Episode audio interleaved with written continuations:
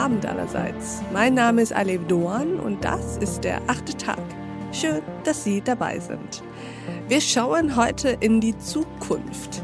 In die Zukunft Europas, die Zukunft der Europäischen Union. Denn es tut sich viel im Moment. Dem Ende der Ära Merkel schließt sich auch das Ende des Traumpaars Merkel-Macron an.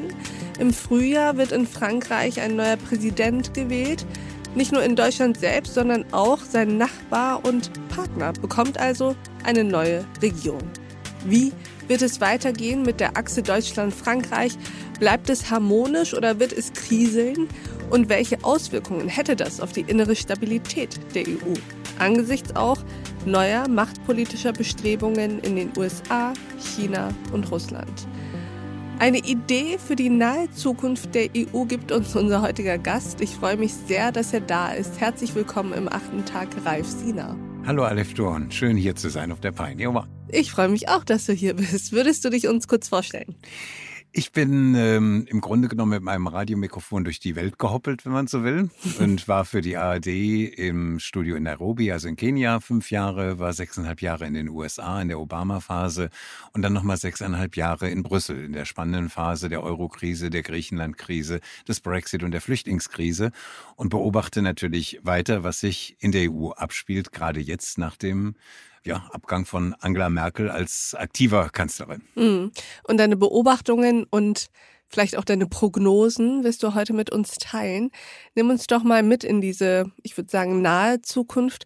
Was ist zu erwarten in Sachen Machtachse Frankreich, Deutschland, aber auch EU insgesamt?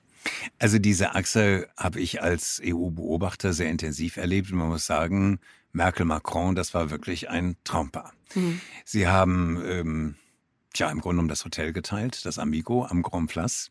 Das ehemalige Stadtgefängnis von Brüssel hatten da ihre Suiten in der Nähe, konnten sich immer kurz absprechen und waren aber vor allen Dingen inhaltlich das war. Der Visionär Macron auf der einen Seite, die Pragmatikerin Merkel auf der anderen.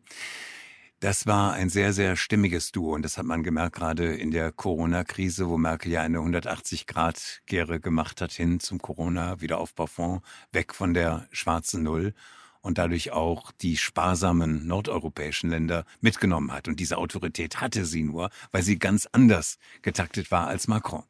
Diese Zeit ist nun zu Ende, aber, und das ist das Spannende, Olaf Scholz, der Bundesfinanzminister, ist sehr stark schon in Merkels Fahrwasser gesegelt auf der Brüsseler Bühne. Denn dieser Corona-Wiederaufbaufonds war im Kern das Werk von Olaf Scholz und seinem französischen Amtskollegen Bruno Le Maire. Der französische Finanzminister. Genau. Die mhm. beiden haben zusammengesessen. Bruno Le Maire spricht ein exzellentes Deutsch im Berliner Finanzministerium nächtelang, manchmal bis zum Frühstück, wie uns Olaf Scholz in Brüssel erzählt hat, und haben überlegt, was können wir in dieser Corona-Situation tun?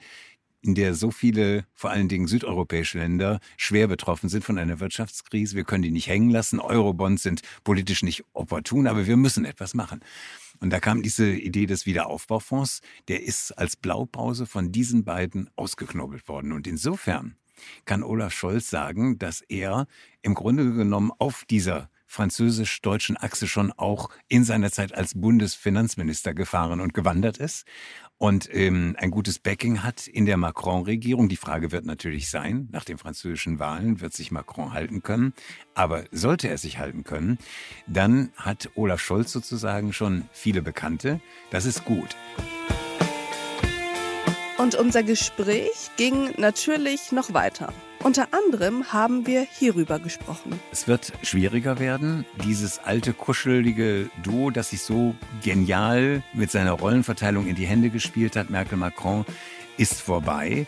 Egal wer in Frankreich Präsident oder Präsidentin wird, in dem Punkt sind sie sich alle mm. einig. Pro Kernenergie. Die Rechten und die Mitte und auch die Grünen in Frankreich Ausstieg aus der Kernenergie frühestens in 20 Jahren. Also da sind die französischen Grünen auch ganz, ganz anders positioniert als die deutschen Grünen. Ich empfehle Ihnen, die gesamte Folge dieses achten Tags zu hören. Auf thepioneer.de oder in unserer neuen Pioneer-App.